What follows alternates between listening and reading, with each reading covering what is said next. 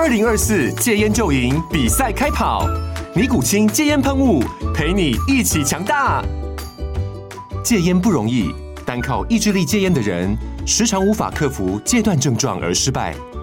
尼古清戒烟喷雾将是你的神队友，简单一喷，药品急速释放，立即缓解七大戒断症状，不限场合提高戒烟成功率。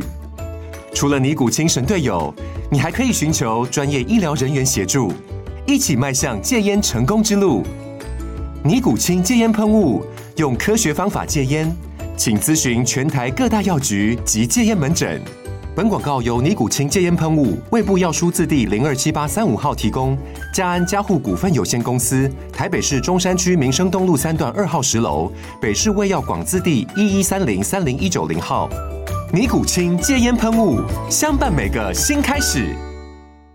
你好，欢迎收看《决策者》，我是王嘉玲。您今天喝咖啡了吗？我们台湾人哦，真的好爱喝咖啡哦，平均一年呢，大概要喝掉二十八点五亿杯这么多，而且数字可能还在增加。但是你知道吗？其实，在我们国内哦，被评选为好感度第一名的品牌，并不是我们的咖啡龙头，而是呢，成立才短短八年，在海内外只有十六家分店的陈臻咖啡。那今天呢，我们就要好好来听听他们的故事。今天非常荣幸邀请到陈。陈臻社会企业的董事长王国雄，Andy 哥，好，嘉玲好，还有观众们，大家好。哇，今天真的太荣幸了，而且呢，今天 Andy 哥还帮我们准备了咖啡，所以我一进棚内就觉得，哇，真的太香了，是，是。但是我最好奇的并不是咖啡，观众朋友有没有看到，我们桌上前面就摆了舒芙蕾，它到底有什么样的特色？我看它外观，哇，超美的，可不可以帮我们介绍一下？看到这舒芙蕾都是经过我们的呃吧台师傅。然后用二十分钟，就是你现点，它现做。那它的珍贵就是在于，它不是透过储存冷冻或者是冷藏，嗯、而是现点现做，花了二十分钟，然后在那个铁板烧的那种铁板台上面，嗯、所以你必须等二十分钟才能见到你的舒芙蕾。对啊，所以呃，好东西值得等待。而且听说它有一个黄金比例哦，它这个高度，如果说你是在现场点的话，一拿到。七公分，对，七公分，没错。这是什么样的黄金比例？没有，因为七公分哦，它的松软度啊，还有那种弹性啊，Q Q 感都是最好的。嗯、然后第二个是视觉，嗯，哦，就那种七公分的视觉会让你看起来非常的美好。因为大大部分的呃蛋糕类都没有那么高那么厚，可它用这样呈现，就出现一种呃高贵感，嗯啊，所以我们。要它好吃，可是又要好看。但是你应该万万没有想到，当初做咖啡，结果最受大家欢迎的反而是它。对，因为当时我的想法比较简单，就是说，呃，所有的咖啡厅，包括世界一级的咖啡厅，好，比方说，呃，Starbucks 啊，Coffee Bean 啊这些，他们的蛋糕都是从冷藏柜拿出来的。可我当时想说，我要重创业，呃，我不要走这条老路子，我一定要跟别人不一样，所以就想出说，哎，有没有？不是从冷藏冰箱出来的，嗯、而是现点现做，嗯、所以就这样跑出舒芙蕾。其实 Andy 哥你是五十五岁才创业，因为原本你是在王品啊，王品的原本六人小组之一。对。那过去您在王品，你有一个封号“ 创业王”。你在那些年当中啊，创立了四个品牌，是包含像陶板屋啊、卖咖啡啊，对，四个品牌当中啊，蔬果啊，还有一个全素的。呃，这样的餐餐饮品牌，对，但是我最好奇的是，为什么你选择后来自己在创业，选择的是咖啡？哦，呃，当时我想要做一个社会企业，嗯，好，那社会企业是属于利他型的企业，跟王品的前段是不一样，因为王品那一段，他必须为为公司为股东，呃，创造很多的价值，是，但是第二阶段我就想说，我要做个利他型的企业，嗯、所以就用社会企业，嗯。那我就开始思索，呃，社会企业啊，有很多都依赖政府的补贴啊，各种方案。嗯，呃，我觉得陈真不行啊，陈真一定要自食实力啊，而且一出场他就得找到自己的商业模式。所以我当时定了几个准则，第一个就是呃，重新再出发要做产品，呃，第一个是它是个刚需，就是每天。刚性需求，你每一天都用得到，每天要用啊，要喝啊，或要吃的，哈，这叫刚性需求。那第二个是这个产品呢，已经呃为顾客所熟知，顾客不需要再去做更多的了解，也就是我们不用再教育顾客，顾客知道他花多少钱可以，呃，得到什么样的呃什么样什么样等级的待遇，得到什么样的机能，好，他很清楚。那第三个是未来能具备呃很巨大的市场，好，这第三个。那这三个下来其实好多样，包括茶饮啊、咖啡啦、啊。呃，火锅啊，烧肉啊，你看这几样，都是台湾人很熟悉的品项。可是当时还有第四个考量，我觉得考量是因为，呃，在王敏集团奋斗那段时间，那我下班比较晚，嗯，那太太把小孩搞定之后。我们两个就是偷溜出去喝咖啡，这么浪漫，所以就决定要做咖啡，半夜的咖啡。是啊，不过那个时候，其实您退休的时候，二零一五年，嗯、您五十五岁。那大家非常好奇的是，哎，其实你隔一天就成立了诚真咖啡，怎么这么快？其实心中是不是早就已经埋下这个蓝图了？嗯、呃，的确啦，尤其在王品二零一二年。呃，上市，而且还当了餐饮股的股王。是，其实那一刻我心里想说，呃，这是人生一个顶峰了哈。然后，呃，这个集团也创造属于它的荣耀。嗯，那我就在想说，哎，如果人生再来另外一个机会，哈，那你知道美国有一个畅销书作者写了一本书叫《呃人生的第二座山》，啊，第一座山他把它命名叫利己。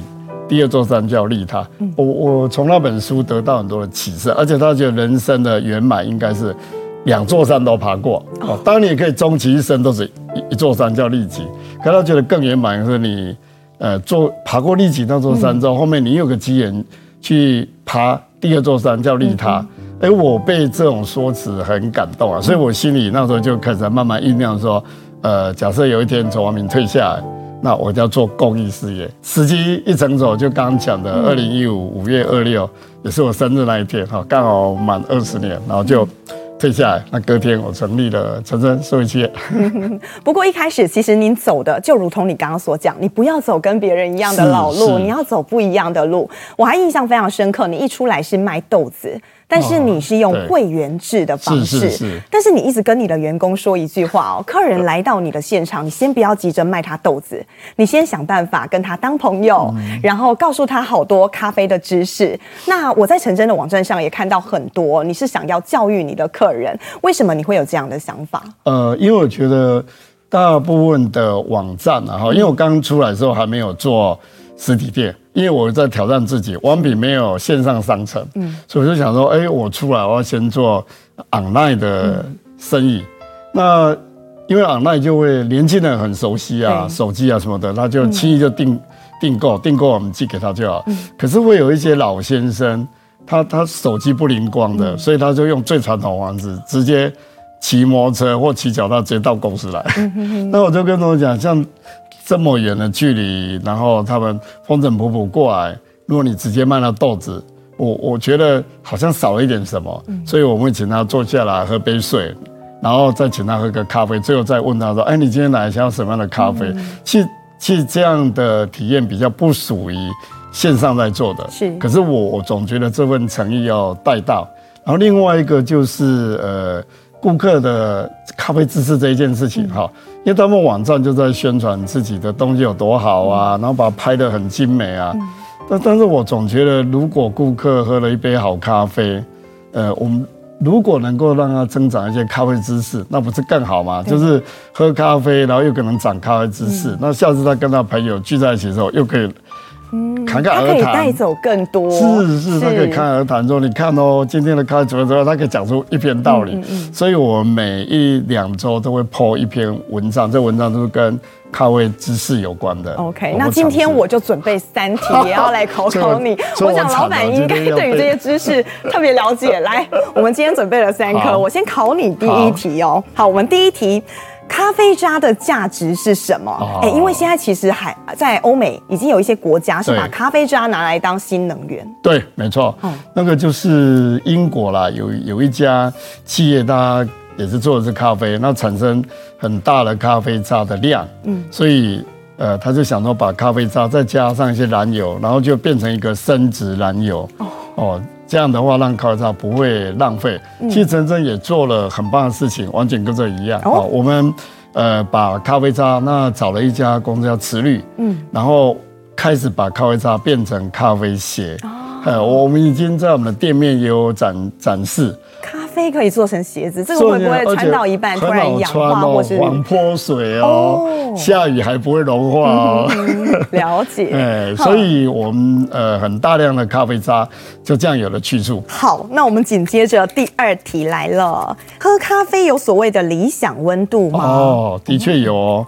呃，其实咖啡冲煮的时候哈，大概在九十度上下。是最最好的温度，所以不是越温度越高越好。越高有一个缺点，就是它会萃取过度，嗯、那里头一些比较苦涩的物质就会跑出来。嗯、所以如果九十度左右，然后冲完到温度慢慢往下降，嗯、那其实好的咖应该分三段了。第一段就是对九十冲完，大概你喝的时候是八五七十这一段，嗯，呃，非常好喝，就是它。热度也够，嗯，然后香气这个时候是以香气为主，哦，好，那第一段，那第二段呢，就是温度降到七十到五十之间，它就变成比较温，嗯，那比较温的话，你就呃没有没有刚的那些比较强烈的口感，反而会喝到一些呃温醇甘润的呃这样的一个本质。哎，那我眼前这个咖啡现在哦，你现在你现在 五十以下，五十以下会转。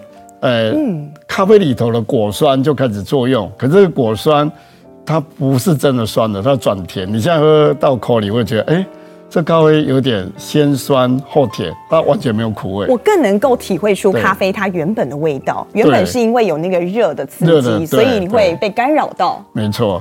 好，我要趁主持人喝的时候，赶快自己喝一下，多喝一下。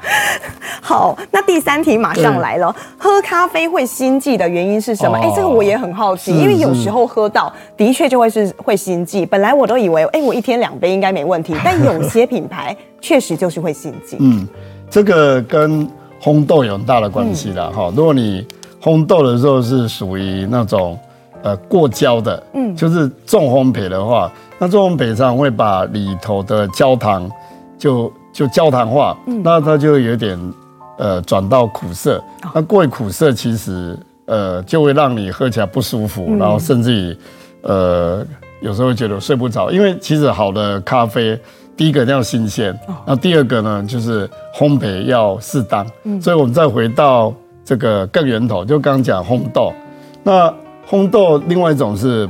烘的不够熟也不行，所以要拿捏的很拿捏的恰当。过熟的就刚讲那些呃不好的物质被逼出来，那不熟的话就跟吃到不熟食物一样啊，你 你就知道一些呃不是很 OK 的咖啡。然后另外一个是呃挑豆，你一定听过，嗯咖啡要挑豆，挑豆就是把一开始的这些有虫蛀啊，然后有一些有瑕疵的豆啊，发霉的豆子啊，挑到挑挑走这些。挑走去烘，就会变成好豆子。而且过生或过熟都都不好。对，过生跟过熟是烘豆的关系，但是我现在讲的是生豆。OK，在还没被烘之前，它就要把那些不好的豆子挑掉。嗯哼啊，然后再来就是当烘好豆子啊，呃，它它并不是立刻去煮成咖啡是最好的咖啡，因为这个时候它烘的过程有很多的二二氧化碳，我们必须让它能够去。呃，排放，所以最好的时间大概是一周到两周之后，这个豆子来研磨煮成咖啡是最好喝。所以如果有人跟你讲现现烘现磨现喝，no 不行，真的不行。哦，原来如此。那如果我用肉眼呢？一般民众，我看到这个，这应该是烘过的豆子，烘豆了，对不对？我怎么样判定它是比较好的？哦。呃，我们来看一下第一个最简单就是颜色了哈，嗯、因为我刚刚讲，如果烘的过熟，嗯，就会呈现呃焦黑，然后另外就是外面会很亮很亮哈。哦，这个都打开来看哈，对，它就没有是焦黑，它的颜色是带一点咖啡色，嗯、然后没有没有咖啡油，如果过过头的烘豆，你就会看到油。哦，你会看到它的外表是油油亮亮的，油亮，那就过头了，那就烘过头，那就属于重烘焙的哈。然后第二个就是看豆子的形状哈，你看这这种就是比较漂亮豆子，对，哦，它中间有个沟，然后呃又很对称，然后又长得很漂亮哈。你还看得到它原本的样子。对对，其实今天 Andy 跟我们带来的这几款豆子哦，我们选的通通都是阿拉比卡的豆子，也就是小果咖啡。为什么会想要选择阿拉比卡的豆子？它迷人的地方在哪里？因为呃，这两个占全世界哈，百分之七十是阿拉比卡，百分之三十是呃罗布斯塔。那它的差别是，好的阿拉比卡要在高海拔种，就是一千八到两千二之间，嗯啊，就是种植呃阿拉比卡，而且它的咖啡品质最好。那罗贝斯塔刚好颠倒，它很适合在低海拔。那低海拔其实以气候来讲呢，它它真的不是最最好的温度。你就像高山茶嘛。他如果跟你讲种在平地，我想也没人想买。嗯、可是越高山哦，福寿山啊、梨山都觉得它很珍贵，就是因为海拔。嗯、那罗贝萨全部长在低海拔，嗯、所以它的质就是差，会苦涩，甚至刚讲那个喝了咖啡会睡不着，很强的咖啡因啊。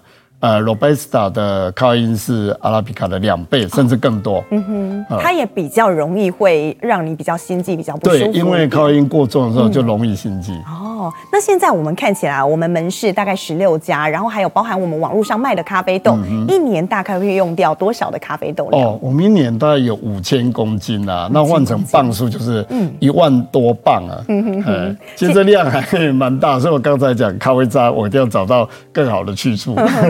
在五月初哦，成真日之后，其实很快你要飞到非洲去了。是，是。你从一开始创立的时候，你就有一个习惯，会到非洲去寻豆之旅。其实这也关乎到为什么我们后来会发展成社会企业。对。那一趟第一趟去，你发现了什么？呃，那一趟去，其实主要的目的哈，是呃弄清楚它的供应链。嗯。因为我有一个习惯，就是要进入一个产业，我要把它供应链的上中下游整个弄了。清清楚楚了解它的结构，了解它的运作，因为这个对发展商模有很大的帮助。但是隔了几天，我已经把这个这些该看的供应链都看完了，哦，就开始比较放松。然后下午时间我就开始留意他们的呃伊索比亚的这些呃在做些什么事，就发觉哎下午啊那个伊索比亚的妈妈，然后就从厨房呃带着缸啊、瓮啊、水桶啊，然后把孩子拉着。我就看他们开始走，刚开始也很好奇啊，为什么那个时间一到，家家户户就开了后门，然后就出去哦，原来他们往河边走，可以走走五到十公里。嗯，那这个去到那里呢，啊，过程当中当然有说有笑啊，因为桶子是空的啊。对。等到回来，你看他把一顶上去，然后一提啊，啊，你会觉得每个人那那个脸哈。就很很痛苦的脸，那也也不聊天了，嗯、也不蹦蹦跳跳了。我觉得一趟路五到十公里，然后回来呢也不能立刻喝哦。他们家里家家户都有那种这么这么高的缸的这么高，然后把它倒进去沉淀，隔天早上才可以喝那个水。要去除里面的杂质，杂质它会慢慢慢往下沉，尤其沙。所以我心里就想说，哎，我来了非洲，找到这么好的咖啡豆，其实全球最好的咖啡豆的确是非洲的豆子，好。所以我就想说，那我们该回馈些什么？当当我看到这些妈妈取水这么艰难的时候，我心里就亮起一个灯泡，好，就想啊，对啊，那如果我这个社会企业，呃，一边建立商模，创造营收，创造获利，那我把获利的五十趴就捐到非洲，呃，去帮他们挖井。因为我觉得挖井这样最实惠，是。啊、呃，因为它就是需要水，每天不用走这么远的路去取得基本的生活资源。没错，我就想如果能在他们社区挖一口井，嗯、那这个社区的人们每个就不用走那么远。嗯，但是百分之五十其实很多，等于你一半的获利都是要捐献出去盖水井的。那你怎么说服您的股东还有您的员工？哦、因为呃，我有跟他讲哈，就是说这些。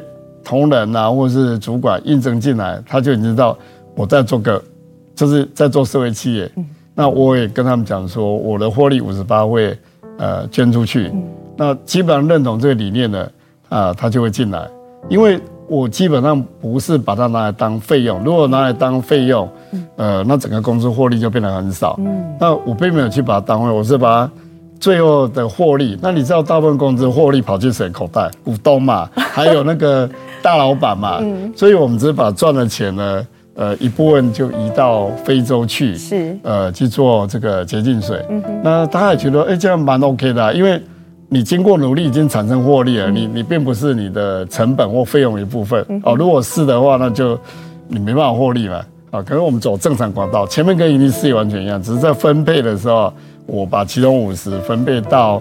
呃，非洲去，陈真的坚持真的是让非洲的居民哦美梦成真啦。因为八年的时间这样下来，其实已经帮他们盖了十八口井，对，这可以供多少居民每天方便使用？这样大概有四千五百户的的使用者哦。那那对他们来讲，这个就很棒，等于在社区，然后很轻易就可以取取到这个水。那刚刚有提到，我五月底会去马拉维，呃，因为我的景哈都是透过世界展望会，因为当我在伊索比亚的时候，我发觉有一个工程队，然后上面有一个 logo，那个 logo 就是 World Vision 哈，就是那个世界展望会，所以回到台湾，我跟世界展望会去联系，我很高兴他居然有非洲洁净水这个挖井的项目，所以就跟他用签约的方式，呃，然后就很棒哈，每年我们签约谈好要挖几口。啊，每年都完成那个承诺，包括在疫情这三年啊，我们也是这样捐，然后井也是一口口挖出来。你重新回到当地的时候，过去几年啊，疫情之前有没有得到一些回馈，是让你很感动的？呃，那个世界展会在每挖一口井，就会请那个呃他们的居民。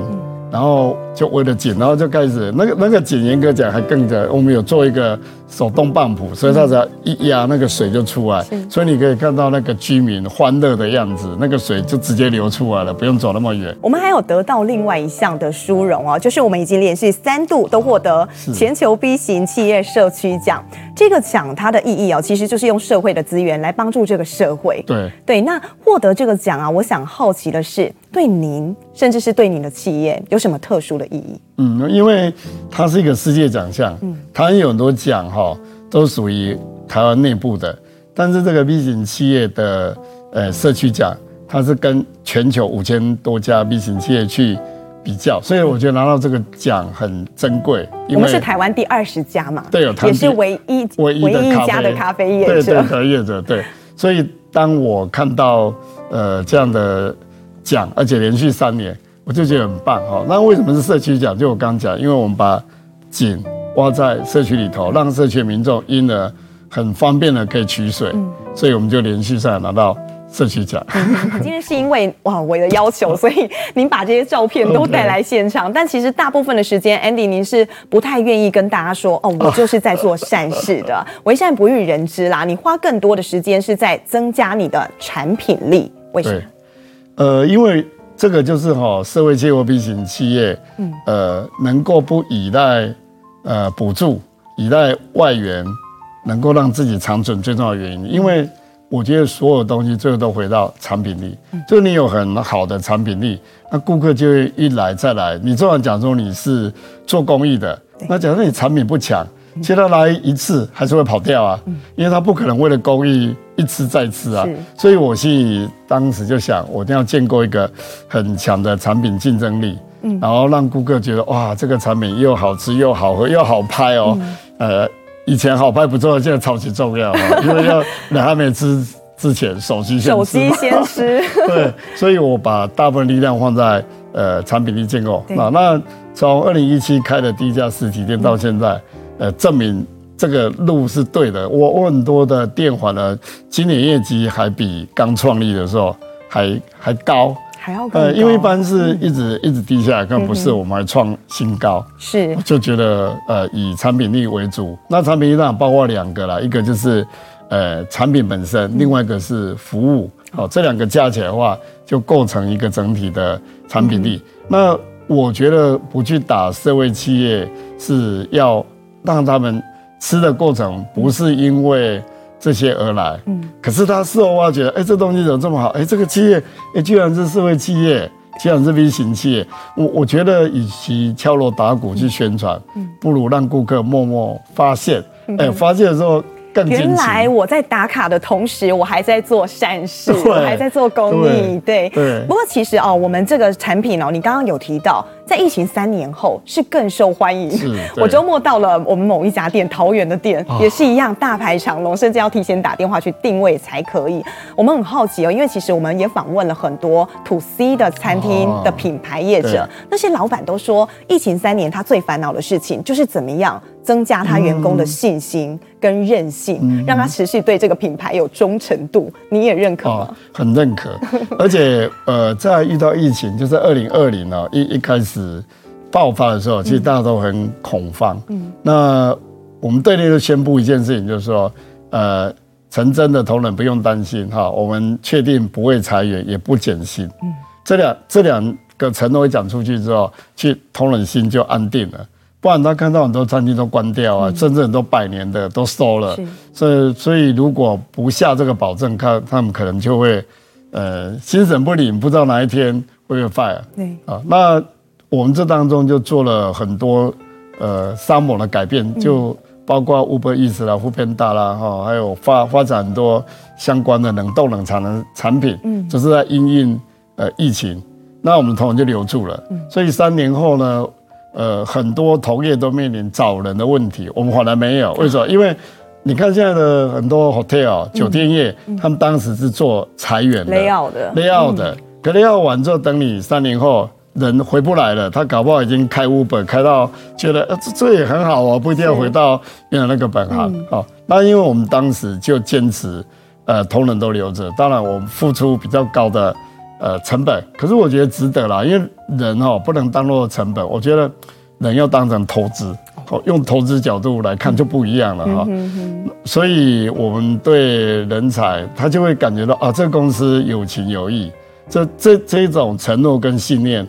还蛮重要的，嗯哼。不过现在的的确确就是一个大缺工时代，哦、尤其餐饮业，它感受是很深的哦。那如果说我们品牌确实没有碰到这样的问题，但是您看到你的同业，大家都面临到了，大家都出来招旗帜啊，说招兵买马，连哥姐的壮士代他们也都要。那您看哦，怎么样留住这个年轻的人才？你有什么样的建议吗？第一个就是要人才优先呐、啊，嗯、因为过去很多企业理念啊，哈，这个。讲什么创新啊，呃，讲要成功啊之类的，呃，其实其实成真的经营理念第一条就是人才。嗯、那这个有什么帮助？就是让所有在阅读跟跟成真有关的讯息，或者是我觉得现在缺人才的企业都一样，这些他找工作都讲，哎，这公司的经营理念，嗯、第一条经常话是人才，那代表说我们会珍惜每个进来的这些同仁、这些伙伴。嗯呃，那因为你珍惜他，你就会想出各种方法去帮助他成长，让他得到呃更多的养分，甚至于呃，我建议呃，餐饮业也应该慢慢的把自己的获利啊，能够去分享，哦，因为呃，餐饮业相较其他行业是比较没办法把薪水拉到很高，因为成本结构的问题。对。哎，但但是如果愿意把部分获利啊，呃，让同仁参与可以分。过去这获利是分给股东的，东。可是你愿意稀释一点，呃，给同仁，像陈晨是二十趴，对，那这样的话，同仁相信就很高，他就觉得说，哇，这个公司，呃，不是让我领固定薪水，只要、嗯、我好好的努力把客人留住，嗯、然后为公司创造好的口碑，嗯、那我的分红就会多。仿佛他也是经营团队的一份子。老板呢，其实我觉得最聪明的方法是让。所有的从业头人，每个都具备老板的思维啊，都认为自己是老板。Andy，你提到这一点，我就是不仅想起 王品当年的精神。其实我看陈真的好多企业文化，我都仿佛看到王品当年的精神，人才至上。对。那其实您在王品待了二十二年，我好奇，最终最终您离开的时候，你觉得你带走最宝贵的经验是什么？就是一家人主义啊，啊，就是呃，不要把。员工不要把同仁当成，呃，他他就是呃工作的一份子而已，其实他就是一个家庭。嗯，所以呃，我常讲有所谓的呃家家族企业哈，就只说这个企业里头都是亲戚。嗯，可是我们希望做一个企业家族，就是进到这个企业里头，大家就是一家人。这这种是比较大大的一家人主义啊。嗯。那因为因为我觉得。又连接到刚的人才，如果你把人才都当成家人，那你会很珍惜他，你会很关怀他，那你很期许他能够呃不断的发展更好，给他更好的平台。嗯，这样的话其实啊，呃，对留住人才有很大的帮助，然后也让人才感觉说，哎，我好像不是被你来运用跟利用而已，因为等于是来一起来共创共荣，所以一家人主义啊，哈，是是我觉得最精彩的。然后。呃，在王品我们就已经深深体验到它的力量，嗯，所以陈真一样很强调一一家人。嗯哼，但是我回过头来看哦，不管是一九九三年的王品。还是二零一五年的陈真，都选择在台中。台中这个地方对您个人有什么特殊的意义？第一个当然就是我出生在台中啦，然后我从小学念到研究所，全部都在台中，很妙。我也很想跑远一点，也不知道为什么都跑不了。今天来到林口，对，今天林口就算远的。然后第一个当然就是台中人嘛，那所以很自然就想说，哎，创业要不要从自己最熟悉的地方开始？然后还有个第二个原因哈，就是其实台中孕育了很多餐饮集团哦，不止王品哦，包括八五哦，包括这个呃呃那个春水堂，哎很多很多的，那以及最近常被拿出来讲的清景泽啦，或是什么乌马等等等，都非常成功，都非常成功。嗯，那因为台中人的生活步调跟台北还是有点不一样，台中稍微悠闲一点，然后他们对吃啊很讲究，所以我在。王品的时候，我就感受到说，一个品牌要从台中做成功了，它很容易全省连锁。不过我们看看这几十年哦，其实您应该有很大的变化。原本在王品集团，哎，一路走到 IPO，走到变龙头，然后我们创立了诚真之后，是一个利他的事业。在您的心境上有没有一些转变？哦，心境一定是要转的哈，因为，呃，在王品我会每年一定要。两位数以上的这个营收成长，嗯，然后店数呢就要开很多很多，然后要做多品牌，嗯，因为你要把营业额拉上去，多品牌是一个很好的方法。但是现在做了利他之后，其实规模跟营收已经不是主要考量了，嗯，反而是说，呃，这些在我手手中的跟我一起打拼的伙伴，那他们如果找到自己的人生舞台，然后把他们培养上来，我我觉得反而是更重要的事情，然后。第二个是把理念传承给他们之后，呃，他们可以把这样的理念散发出来，呃，协助诚真做更多的公益。所以我觉得这这一轮呢，跟前一段是不大，心态是一定要转。如果心里还一直占念的说，我营业额要冲多高，或者要赚多少，那他会跟社会企业本质还是有一点，呃。没办法均衡了，哦，我因为基本上都是以公益为主，以利他为主。嗯，您在创立咖啡厅哦，所以呃，其实跟有一点浪漫啦，因为跟太太可能有一些记忆在，让你很想要创立一个咖啡品牌。但是其实这个商模你是有严格的去一步一步去计算，你觉得这是有市场的立足之地的。但是呢，其实我们看到很多年轻人，他一毕业很年轻，他就好想创立咖啡厅，这个是很多人的梦想。但是这个现实是残酷的。对，有人说过一句话嘛，如果你创立了一间咖啡厅，可能这个成本哦，最后你可能是失败的，但这个成本可以让你去买咖啡，你可以喝了五十七年的咖啡。哎，这个成本太重了。如果说今天有个年轻人告诉你，Andy Andy，我想要开一间咖啡厅，你有什么忠告要建议他？哦，好，第一个就是。你要找出你的差异化产品，也就是属于自己的拳头商品。如果别人有热美，你有热美；别人有热拿，你有热拿，其实这个就不好玩。你你没办法去吸引更多人进来。所以我觉得要出来开一个咖啡厅，你要找到一个你独特的产品。其实包括陈真一样啊，陈真不管是舒芙还是我们创意咖啡啊，会冒烟的咖啡等等的。呃，其实都是在跟原来现有的竞争者做区隔，做区隔。当你有区隔之后，顾客会有记忆点。然后刚也讲哈，现在大家都用手机，当你的记忆点一出现之后，他不急着吃，他愿意用手机去拍的过程，就分享给他很多朋友、很多社群，这些都能帮助你去成功。好，说第一个一定要呃差异化，一定要有拳头商品。那第二个呢，就是。现在年轻人比较弱的地方，就是还是要数字化管理，因为有时候我们会有很大的理想，可是就就就什么东西都要用最好最棒。你知道一台咖啡机最贵可以到七十万，是。那便宜的话可能是十万，甚至更少都可以搞定。这、嗯、可是如果有的一开始就重投资，咖啡机要呃投了六十万，研磨机花了二十几万，等等弄一弄，可能单单设备就花掉它快两百万，成本都烧光了。对，而、啊、这些就会让他后面营运的负担变很重。嗯、所以我觉得咖啡当然是很理想、很浪漫。可是，呃，这左脑跟右脑哈，另另外一边呢，你你得去算一下，当你投资这些金额，呃，你会有多少营收，要花多久多久，你才能够赚回来？这种数字管理还是得要有哈。